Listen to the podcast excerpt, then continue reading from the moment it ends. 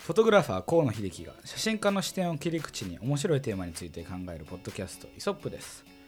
えー大学生の小森ですフォトグラファーの松下です。フォトグラファー河野です。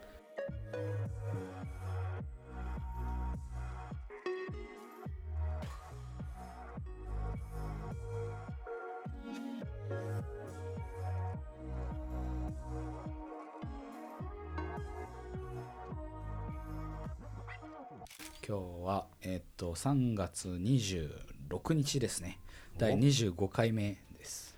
4週目？4週目ですね。集中力テーマ。いよいよ。いよいよ。とどめ？とどめですかねとどめですね。と まあ。どめと言っていいんだろう。まあこれまたねあの進化して次またあのそうですね。いつか続編が。集中力シーズン1としておきましょう。そうだね。まあ、あんまりにも不評だったらまあなしだけどね。あの検討しますが基本的には、まあエピソード1ということで。持続すあのさせたいテーマだと思うので、ねえ。っと、これまで、え1週目2週目そして先週3週目はあのーまあ、タイプの話だったり、えっと、今日すぐ始められること昨日あその聞いた直後に始められること、えー明日からできることっていうことが、えっと、テーマだったんですけど、はい。まあその究極は、えっと、集中力っていうのは力であるように他の筋力と同じようにあの鍛えればつくより強くなるものだということだそうななので、えーさ最後の回はあの今後ちょっと長い中長期的な目で見た時にあのどうやったら自分の集中力が強くなるかというか上がるかあるいはなんかもっと速いパフォーマンスを発揮は速い高いパフォーマンスを、えー発揮できるようになるかということを、えー見ていきたいかなというふうに思います。はいちょっとですね自分も偶然このうん今までのこの生活の中でリンクしてくるテーマがいろいろあったのであのちょっとそこも踏まえながら踏まえ挟みながら話せれば良いかなというふうに思います。はいでえっとそのまあ復習としてあの大前提としてその集中の仕方っていうのは結局あのできるできないはその根性論の話ではなくえっと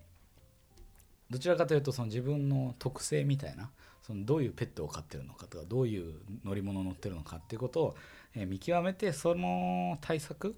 をすることがまあ肝だという話なんですけど、うんあのーこうそれを踏まえていろんなこうトレーニングみたいなのがあるんですね。はい。で、えっと、河野さんにもぜひ松下さんにもぜひあの時間がある時いつかやってみてほしいんですけどあのマインドフルネスっていう、えっと、キーワードってなんかさここ数年出回り始めてますよく聞かねあの聞くよねそのあのキーワードはね。聞いたことありますよ、うん。まあ、それが結構その関わってくる話になるんですがはい。こう要は、まあ、私たちのその考えてる時のこうエンジンになる脳の性質としてこう結構未来のこと考えちゃうんですよね割と。時間があれば。前向きでいいね。ダメ？なららしいんですよ。であのーそのそれこそ前向きっていうのは、うん。未来をよく考えるか悪く考えるかっていうのはすごい人によって変わってくるんですけど、そっちか。あのすごい皆さんもよく振り返ってみると思うこう朝始まってシャワー浴びるとめっちゃアイデア出る瞬間ってありません、あるある。なんか今日これもやってあれもやってみたいなことをあの考えてる瞬間あると思うんですけどすごいなんかまあいろいろアイデアが欲しい時僕もシャワー入ったりとかこう、脳の血流が良くなるとか、まあ、いろんな話があるんですけどびっくりしたのがこの100%時間があったそのある時間をこう一日の時間をじゃあ100%として、えっと、過去のことについて考えている比率と、えー現在についてだ今この瞬間について考えている比率と未来について考えている比率だと圧倒的に未来の分量が多いらしくて、えーなんか過去12%で現在28%であの未来に対対して48%ぐらい。だからほほぼ合計よりみたいな。そうそういう感じらしいんですって。でそれがそのまあ自分たちの習性だっていうこともあってなんか英語だとスキャターフォーカスとか言うんですけど、まあ、要は気が散ってる状態。ああれもやりたい。あこれもやりたい。ああれもやりたいってやってると結構それをやってるだけで頭疲れちゃうみたいなのがあるらしくて、まあ、それをコントロールするとか、まあ、その無駄をなくす無駄そのエネルギーの無駄発散をなくすみたいなのがちょっとごめんなさいそういう専門家の方いたらあのた正してほしいんですけど、まあ、大枠として、えっと、マインドフルネスっていうところがあるらしいです。あのもともと日本の日本でもあのおなじみの禅うんが、えっと、アメリカとかから逆輸入されて今すごい、えっと、ハイパフォーマンスでこういろんな仕事をこなしてる人はこのなんていうの脳ススイッチオンオフしなきゃいけないからその方法の有効な手段としてマインドフルネスが使われてるらしいです。なんかやってみたんですけどこう人間ってなんか人間の根本論最近多いですよね。それは。いいじゃない根源をこう探る根源を探ってますうん今週は。あのー食事をせずに大体どれぐらい生き残れると思いますか？一週間。1週間あ食事を全くせずに？せずにせずに。食べ物をせずに。どれぐらいいけると思いますか？三ヶ月。おお。うん1ヶ月。1ヶ月。3ヶ月はちょっと長くて大体3週間4週間ぐらいらしいです。あ一ヶ月なんか1ヶ月近く。でえっと水なしだとどれぐらいだと思いますか？まあ大大雑把ですけど。4日。まあ大体その3日4日で死んじまうんですけど、結構、えっと、そういうふうにあってもう一つは、と、息をせずには大体脳は3分ほど耐えられてそその後は酸素が供給されないとちょっと死んじゃうっていうダメージを食らい始めたら死んでいっちゃうっていうのがあるらしいんですけど、まあ、意外と長いじゃないですか3分っていうと。だけどその何も考えずにいられる時間っていうのが35秒から40秒の間なんですって。だから3 40秒以上何も考えないっていう状況をちょっとやってみてほしいんですけどいつか僕も何回もやって絶対なんか考えちゃうんですよね。音が聞こえてきたらあ何の音だろうとかなんかその咳しなきゃあ咳を抑えなきゃ咳を抑えるためにはとかどんどんこう頭が展開していってしまうのでその頭を制御するっていうのがすごいキーらしいです。それがマインドフルネスのそのまあ要要素の大きな大きな、あと一部らしくて、うん。こう、まあ、ちょっと自分事なんですけどあの高校の時にちょっと変わった学校に行ってまして、はい。あの卒業論文っていうのを書かなきゃいけなかったんですね。で今から言うとその論文はとんでもないんです、まあ、いわゆるその自由研究プラスレポートプラスプレゼンテーション1時間とかをしなきゃいけなかったんですけど1年間取り組んで何か研究してくださいみたいなんでで自分がその水泳のルーツを持っていて、あのもともとなんかこう水泳の呼吸とかいうのがいろいろあったんであのその研究をしたいというふうに思ってコーチに相談したら「いや俺が大学で4年間研究して失敗した論文にまとまんなかったんだからあの1年間でできるわけがね高校生にっていうことだったんでもうちょっと絞ろうと思ってあの人間ってどれだけ息を止めてられるかっていう研究をしてみたんですね。1, 一年、まあ、数半年ぐらいか結果的には。でその中でこう自分でもあのそういうメソッドにのっとってどうやったら息をなんか止められるようになるかって海女さんとかいるじゃないですか。そういうあの知識を、えっと、使ってみたんですけどそういう調べてる中でもこのマインドフルネスっていうのはすごいよく出てきたんですね。でまあその息を止める場合においては要はその体を低燃費状態に持っていく。その酸素ってエネルギーじゃないですか、うん。でそのエネルギー消費率を下げることによって、まあ、息が長く続くっていうことだったのであの脳ってすごいなんか20%ぐらい酸素を全体から消費してるらしくて。使ってるね。総合量が全体の20%なのでものすごい多いねそれ。使ってるんですけどその活動を抑えるっていうのがまあ一つの命題であの要は何も考えなくするというか頭をシャットダウンするっていう方法の一つとしてマインドフルネスっていうのはその時使ってましたね。で、なんかこうマインドフルネスって聞いた時にもう僕もまだそのすごい専門家ではないんですけど結構瞑想をイメージするじゃないですか。だけどなんかこのな禅の元のアイディアも多分おそらくはそうなんですけど必ずしもそのなんていうの目をつぶって座禅組んでみたいなことではなくてそのやる動作一つ一つに意識を向けるっていうその無駄なことを考えないっていうトレーニングらしくてうん。なんかもし興味持ってる方がいたらそれこそあのーなんていうのマインドフルネスとかで調べたらエクササイズみたいなの出てくるんですけどこう今こう座ってで目を閉じてそれでこう意識をなんかいろんな場所に持っていく。だからその自分の前に置いてあった今コップの色何色だったかなとか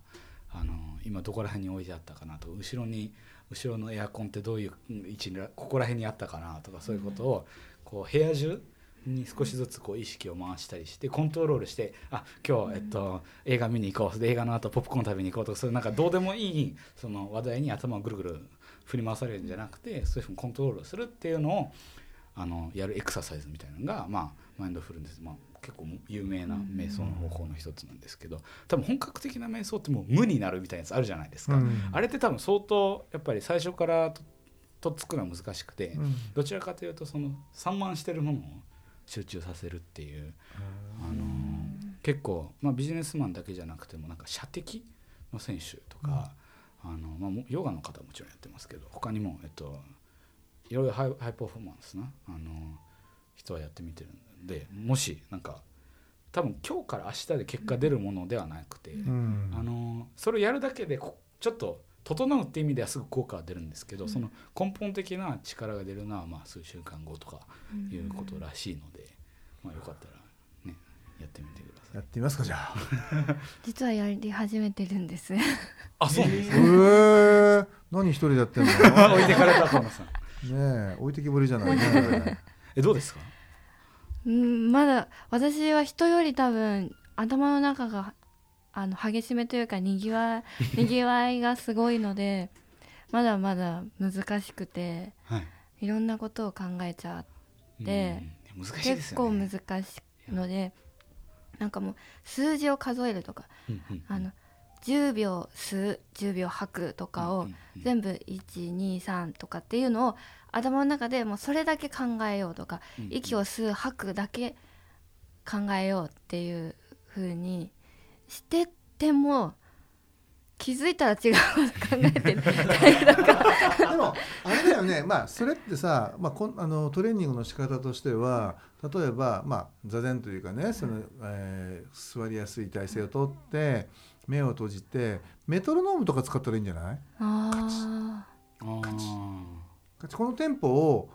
最初は速いところカチカチカチカチを聞いていてこれをゆっくりしていけばよくない、うんあそう確かに。それは一つの方法かもしれない。ね、いいトレーニング法だと思わないメトロノーム法ここでもしかしたら新しいものが生まれて。る。もしかしたあら分かんないけどね。確。かに、はい。うん、あるかもしれない。要するになんか音っていうか何かにこう神経を差し向けるものがあるから、そこにこう一点集中するっていうことに慣れていって、うん。今度そこにし例えば何もない無というその白い紙を想像していけば、なんかね一丁上がりっていう感じしない、なんか分かんないけど。そうですね。そういうね。あのーまあリズムっていうのも関係したりして、自分で刻めるようになると思うと、そうだよまああれなんですけど、なんか一つ呼吸法としてあとはなんか4数えるまで吸って、うん。えっと2止めて、うん。吐く時に6出すっていうので、要はその深呼吸してくださいって言った時に吸う方を先にイメージしますよね。うんだけどなんかその工学的には吐くのが先に来てそのからんなくなったっていうのをセンサーとして感じる部位があるんですね。でそれがあじゃあ横隔膜下げようっていう風になるのであのその吐く時間を大切にするだけでもその吸わなきゃ吸わなきゃじゃなくて吐いたら自然と入ってくるっていう風に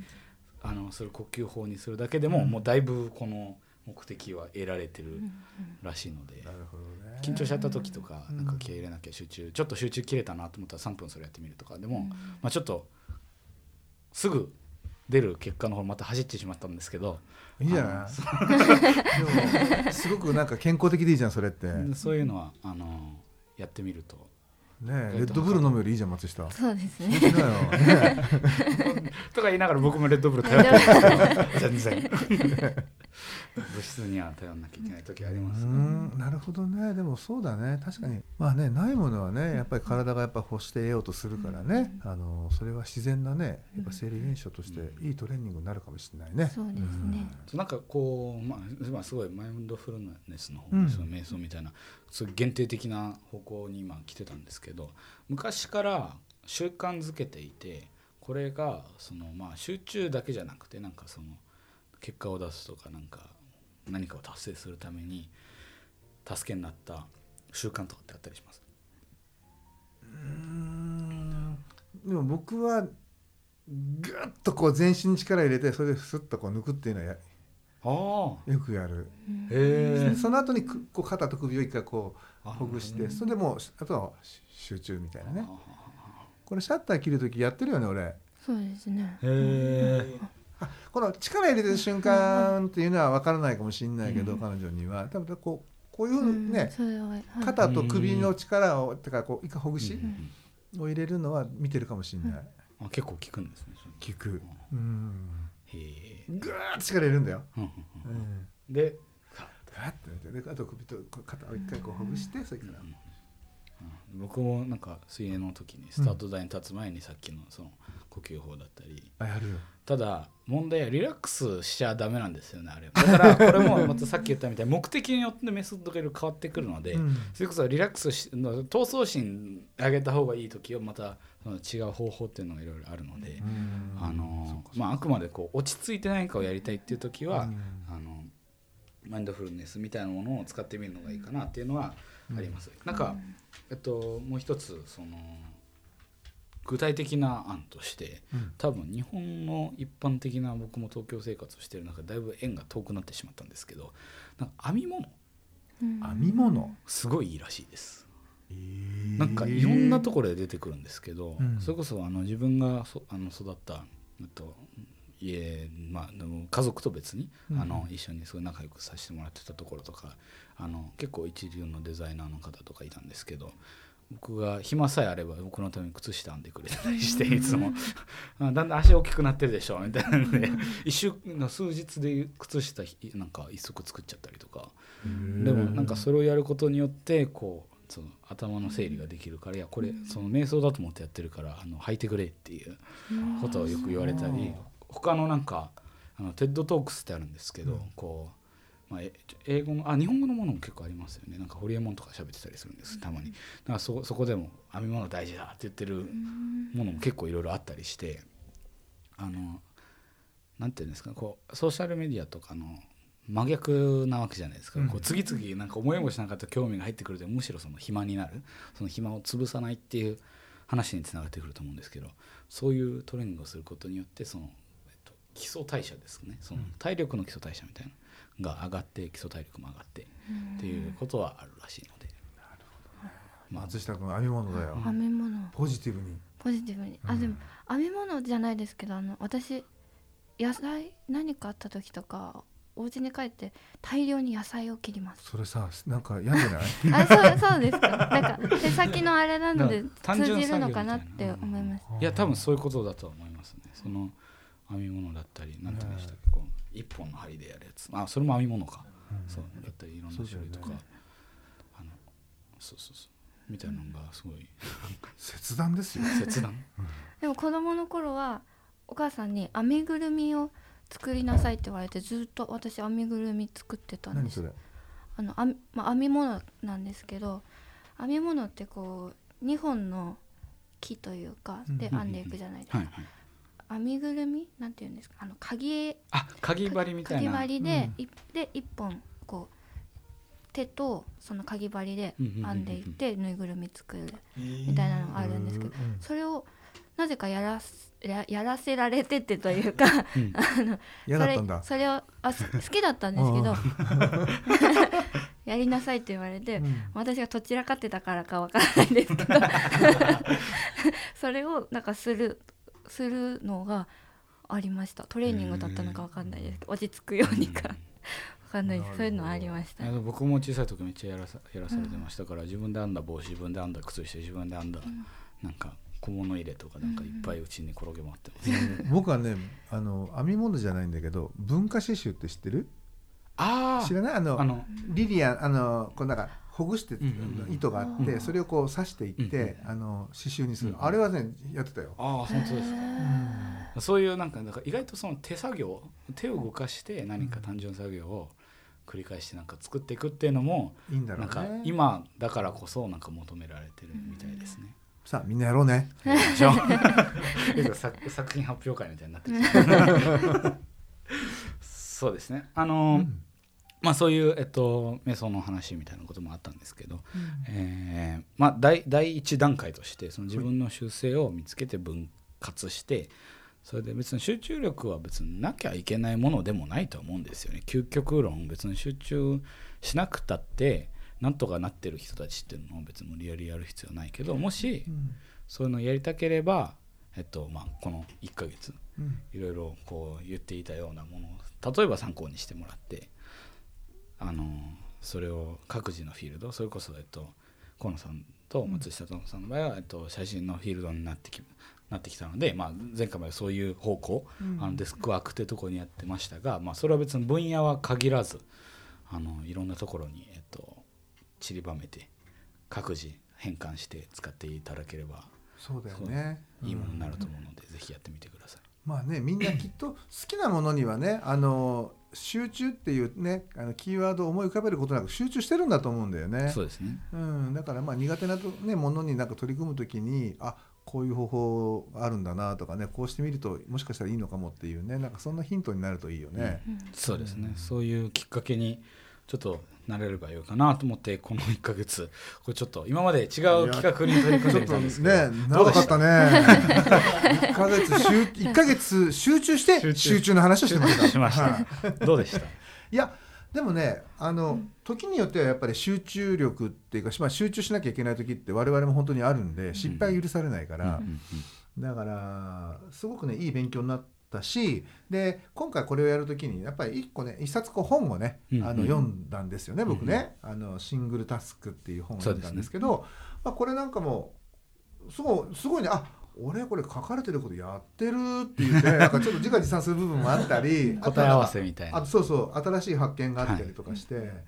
なんかすごいね楽しかったんでなんかこういったね本なんかも何冊かあるとあるかあのあると思うんで、そうですね。ね、ちょっとねあの暇な時にあのぼんやり読んでみてもね。そうですね、うんすごい読みやすくできてるので読みそうそうそうそう。あともう一つシングルタスクともう一つあの、うん。有名なとメンタリストですね。あの大悟さん。だ大悟さんの、うん。えー自分を操る超集中力みたいな本もあったので、えっと、それもすごい参考にしてるんでその他のちょっとまあ分かりにくい論文とかいうのはまああのさておきその入り口としてはすごい、えっと、見やすいかなと思うのであれでしょ？その難しい論文の入り口に持ってこいのような本だそうですね。よね。それをうん。こう、多分出典とかも書いてるんじゃないかな。あのあ本本。を出す場合って大体情報源とかもあるのでさらに深掘りしたい人はうん。深掘りできると思いますし、掘って掘って。掘って。教えていただきたいですよね 逆に僕らも。逆になんかこうね教えてくんねえかなみたいな。かすってるだけなので、はい。というわけで、えっと、3月は集中力の3月でございましたが、はい。はい。えー4月は僕が花粉症の番ということでなるほど。あの、まあ、うまくバトンを受け継いであのいきたいと思います、はい。えーまた来月のテーマっていうのはそれこそ希望みたいなのも集めてますが僕らでもいろいろ進めていきたいと思うので、はい。えーまたツイッターなり、えー随時発表があるとは思うのであのそこもチェックアウトしながら来週4月をお楽しみにしてください。それではまた会いましょうはいありがとうございました。